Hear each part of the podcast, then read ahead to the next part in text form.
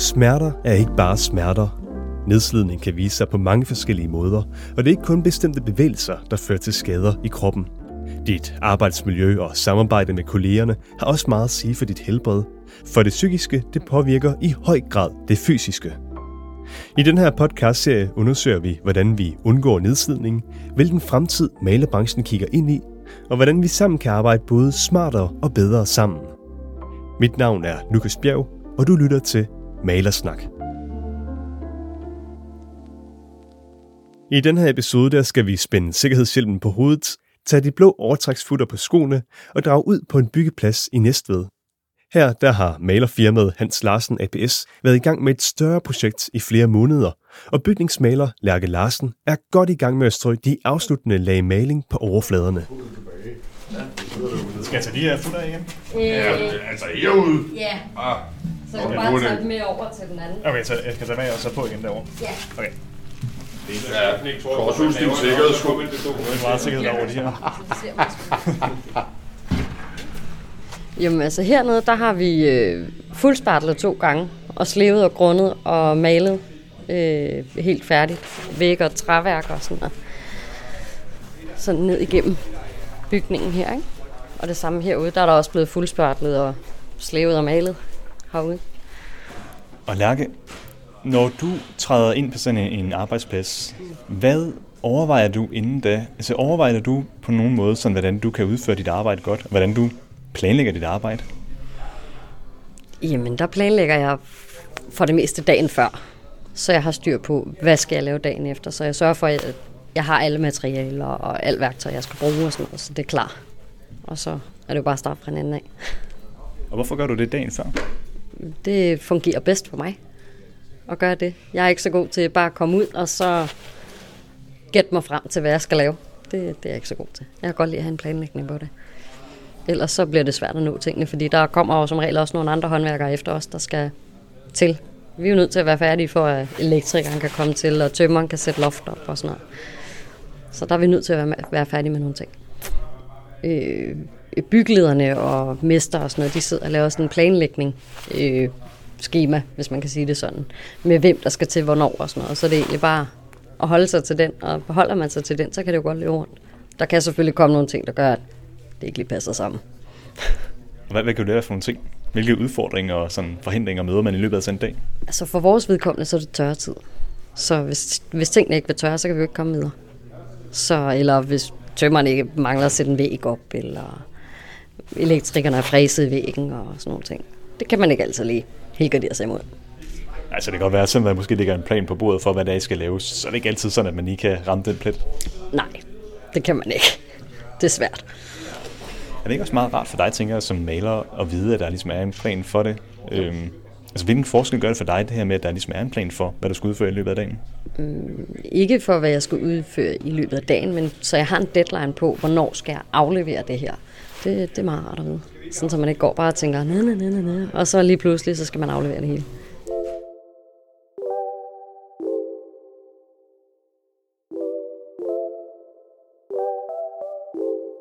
Når det kommer til at forebygge nedslidning og undgå de bevægelser, der giver smerter i kroppen, er det især vigtigt at prioritere forberedelsestiden. De forkerte bevægelser de opstår nemlig tit, når vi er presset på tid, og når vi bliver nødt til at skynde os igennem den lange opgaveliste. Man ser ofte, hvis det er, det er altid den samme, der for eksempel laver lofter, og den samme, der laver ting nede ved gulvet, altså så er jeg noget mere fysisk belastet, hvis jeg står og laver det hele tiden, end hvis jeg ligesom kan variere, sådan, så jeg kan bruge mine muskler på en mere varieret måde. Det gør en stor forskel. Hende, du hører her, hedder Anne Gertrud Hansen. Hun sidder til dagligt inde ved Arbejdsmiljøhuset i København og rådgiver firmaer i hele Danmark til, hvordan man opnår det bedst tænkelige arbejdsmiljø. Og så har hun også en baggrund som ergoterapeut. Men jeg brænder for den del af ergoterapien, hvor man ligesom øh, kan gå ud og lave noget mere forebyggelse, end man gør, når man arbejder på hospitalerne. I løbet af sin karriere som ergoterapeut og rådgiver ved Arbejdsmiljøhuset, der har Anne Gertrud Hansen oplevet, hvor stor en forskel det egentlig kan gøre at have planlægning på plads lige fra starten. Det er rigtig vigtigt, at man, man har planlægning, sådan så man får snakket om, hvad er det, vi skal have lavet der. Skal man på fjerde sal? Øh, hvad kræver det? Øh, er der mange løfter, håndteringer? Kan bilen køres tæt på? Hvad, hvad skal jeg have med af tekniske hjælpemidler til at... Skal vi hos herre fru Jensen, eller skal vi på en stor byggeplads? Eller er det flyttelejlighed, eller hvad er det? Fordi der er også en forskellig planlægning i forhold til, hvor man, man skal hen. Og det er ikke kun tid og arbejdsopgaver, men også de fysiske omgivelser, der kan spænde ben for at arbejde så optimalt som overhovedet muligt. Man skal sikre sig, at man har en god indretning der, hvor man arbejder, så man har plads til at bruge sin krop korrekt. Og så i det hele taget også være opmærksom på råd, fordi et råd det giver øget faldrisiko. Faktisk noget af de fleste arbejdsulykker, der sker på pladsen, det er faktisk på grund af råd, fordi at folk de snubler og falder. Det du altid selv kan være herre over, det er din arbejdsteknik. Der er mange andre ydre faktorer, som du ikke selv kan bestemme over. Men med den rette planlægning, er både fra malerens side, men også fra mesterens side, ja, så er det muligt at undgå de fleste ulykker. Det handler altså om at afsætte den rette tid til de forskellige opgaver, og så tage højde for, hvilket rum malersjakket helt konkret skal arbejde i. Skal jeg tage på herinde igen så? Ja. det skulle være nok. Nu se, der er det jo andre farver. Hvorfor, øh, hvorfor egentlig de her farver her? Hvem er det, der har valgt, det skal se sådan? Det er en arkitekt, der har valgt, at det skal være sådan. Okay, så hvis det var, der er lidt sød til, vil du så også have valgt de samme farver her? Nej, det vil jeg ikke. Jeg synes, de er sådan lige, lige skrab nok til de små rum. Ikke? Den er flaskegrøn med en sort væg. Ja. Ja, det er måske ikke, altså, det, er måske ikke det mest sexede, man kommer ind i her. Nej, det er det ikke. Men øh, det er åbenbart sådan, de kører med i farverne i deres koncern. Så Hvordan ved du egentlig, at du har opnået det, der skulle opnås i løbet af dagen? Hvordan kan I se, at jeres mål de er overholdt, og jeres deadlines er overholdt? altså, jeg er typen, der skriver en list. Og når der er udført et punkt, så streger jeg det over. Kan det også fungere for andre, tror du? Ja, for folk, der måske har lidt meget rod oven i hovedet, så er det måske meget godt at skrive tingene ned, mens man husker det. Ligesom når man laver indkøbssedler, man skriver ned, at man mangler en liter mælk, jamen så ved jeg, at jamen, lige det her hjørne, det mangler jeg spartle, eller mal færdigt, eller et eller andet. Ikke? Så er det meget rart lige, man kan sige, bare over, ikke? Nu er der selvfølgelig lidt varierende grader af, hvor meget folk sådan planlægger, og hvor detaljeret man kan være i sin planlægning. Hvad vil der ske, hvis I nu ikke havde en plan for dagen? Hvis I ikke sådan på noget måde snakkede sammen og havde nogle mål og nogle deadlines? Hvordan tror du så, det vil fungere det arbejde? Så tror jeg, det vil gå galt. Altså, så tror jeg, der vil være kaos i forhold til, hvor man skal være, og hvad man skal lave, og hvem der skal til hvornår og sådan nogle ting. Så tror jeg, det vil gå galt. Det vil ikke hænge sammen. Og hvad med dig som, som kan man sige, individuel maler? Har du sådan et ansvar for, at det også skal fungere godt som et kam- kammeratskab, som et team? Ja, det synes jeg. Det synes jeg, vi alle sammen har. Uanset om det er en tømmer, en, en elektriker, en smed eller en maler. Hvis ikke vi kan samarbejde på en plads, så bliver det rigtig surt. Det gør det. Hvordan arbejder man så bedst sammen på en arbejdsplads? Ved at snakke ordentligt til hinanden. Det synes jeg. Så, og så respekt for hinandens håndværk. Det hjælper rigtig meget. Og hvis vi så også lige fokuserer på sådan noget som for eksempel at være en god kollega, øh, det tænker jeg også, det spiller alligevel også en stor rolle i løbet af sådan en dag her, for at det hele skal fungere. Øh, hvordan er man en god kollega i dine øjne? Vil man hjælpe sig med, med at, at nå det mål, der skal, skal nås, og nå de deadlines, der skal nås? Vi har gjort det herude, øh, da vi var flere. Jamen, så var der en, der kørte over og hentede en bunk sandwich og en bunk sodavand, og så sad vi og spiste frokost sammen, eller fyraftensøl, eller et eller andet, ikke?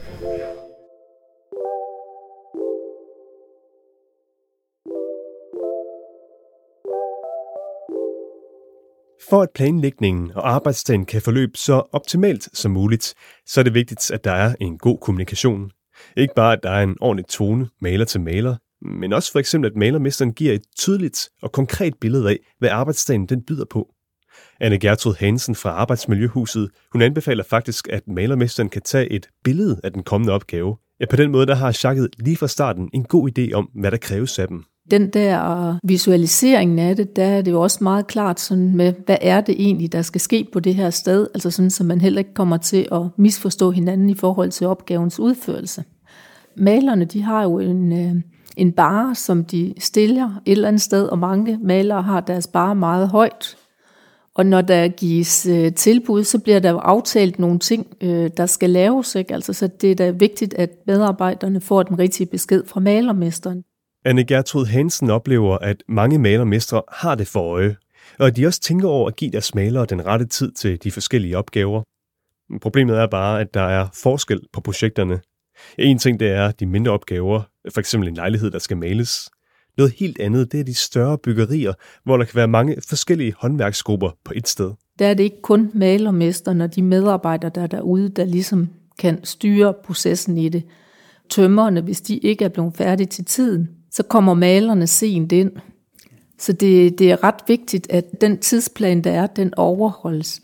Og man kan sige, der ser vi i hvert fald en stor forskel på i forhold til de store byggerier, og i forhold til, når det er ude hos herre og fru Jensen. Det er vigtigt, at malermestre og bygherrer tager højde for de forskellige udfordringer, og derfor råder Anne Gertrud også lederne på arbejdspladsen til at være mere gavmilde med tiden. Den enkelte maler og de enkelte malerschak, ja, de kan dog også gøre en stor forskel på egen hånd. Især hvis de er gode til at kommunikere og fordele arbejdsopgaverne ordentligt lige fra starten. Og her der må man meget gerne tage højde for hinandens styrker og svagheder. Jeg kan godt, selvom så jeg er professionel og skulle vide alt omkring, hvordan ergonomisk korrekt arbejdsstilling er, så kan jeg altså godt, når jeg bliver meget optaget af noget, glemme måske lige præcis at få den korrekte arbejdsstilling. Og det samme vil jeg også sige, at det kan malerne sagtens glemme. Altså ser man for eksempel en, der gentagende gange står og løfter med foroverbøjet ryg, så er det en god kollega, der går hen og siger til vedkommende, har du egentlig tænkt over det? Det er bare afgørende, at man lige overvejer det en ekstra gang og henvender sig på den helt rette måde. Altid, hvis man skal henvende sig til en kollega, så er det vigtigt at tænke på, at spørge til, hvordan kan det egentlig være, at du gør det på den her måde, måske sådan, så man får mere den dialog ud af det, i stedet for at komme og sige, ej, hør nu her, du skal lade være med at gøre det sådan. Altså, fordi så går jeg også mere i modforsvar, hvis jeg får det at vide på den måde. Så jeg synes, den åbne dialog om, hvordan man ligesom gør tingene, er den vigtigste. Jeg bliver interviewet. Ja. Fedt.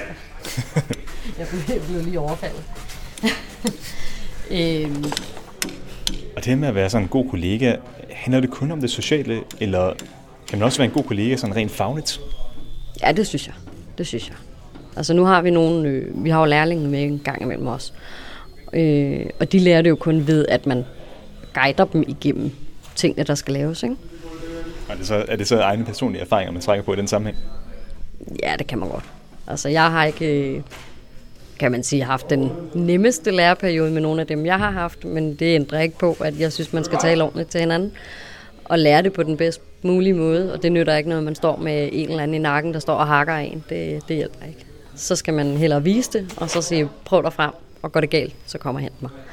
Så øh, Hvad var det der i din læreperiode, der ikke helt fungerede? jeg havde bare sådan nogle af de der, nogle, nogle svinde, som var sådan lidt af den gamle skole. Ikke?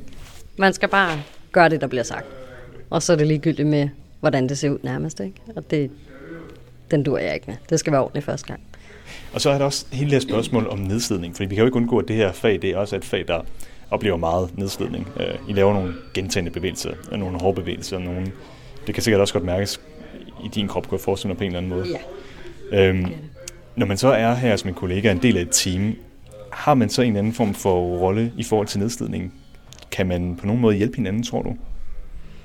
Altså, det kan man godt, den byggeplads før den her. Der havde vi øh, udstrækning.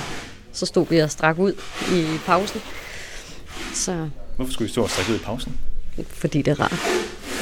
Man har nogle steder, hvor man måske ikke lige kan gøre det så nemt, så var det nemmere bare lige at sige, at de næste 10 minutter, så strækker vi lige ud og står i mærkelige stillinger og sådan noget. Og det har hjulpet. Hvordan, øh, hvordan reagerede du og, og dine kollegaer på, at, at der var nogen, der så sagde, nu skal I til at strække ud? Altså, det var mig, der startede det. Så de startede med, at jeg synes, jeg var lidt åndssvag, men øh, de, efter et stykke tid, så hoppede de sgu med på den. Så, så synes de, det var fint nok at stå og ligne til os. Ja. Hvorfor, hvorfor tænkte du lige på det egentlig? Altså det der med at strække ud, hvorfor skulle I til at gøre det? Øh, det er fordi, jeg går, selv går til fysioterapi og kiropraktor og sådan noget. De siger, det godt. Hvordan reagerede dine kollegaer på, at du, skulle, at du fik dem til at skulle til at strække? Altså, de startede jo med at synes, det var fjolle, men efter et stykke tid, hvor de så selv hoppede med på det, så kunne de også godt selv mærke, at det var egentlig meget rart lige at få strukket nogle af de der muskler, man ikke... Man strækker jo ikke ud, når man kommer hjem. Det, det er der jo ikke nogen, der gør. Altså, medmindre man er sådan en sportsfreak, der går i fitness. Øhm, og det er jeg ikke lige frem. Så, så der er det altså meget rart, at man lige strækker en gang imellem. Og lige tager sig tiden til lige at få strukket de der lemmer, man overanstrenger en gang imellem.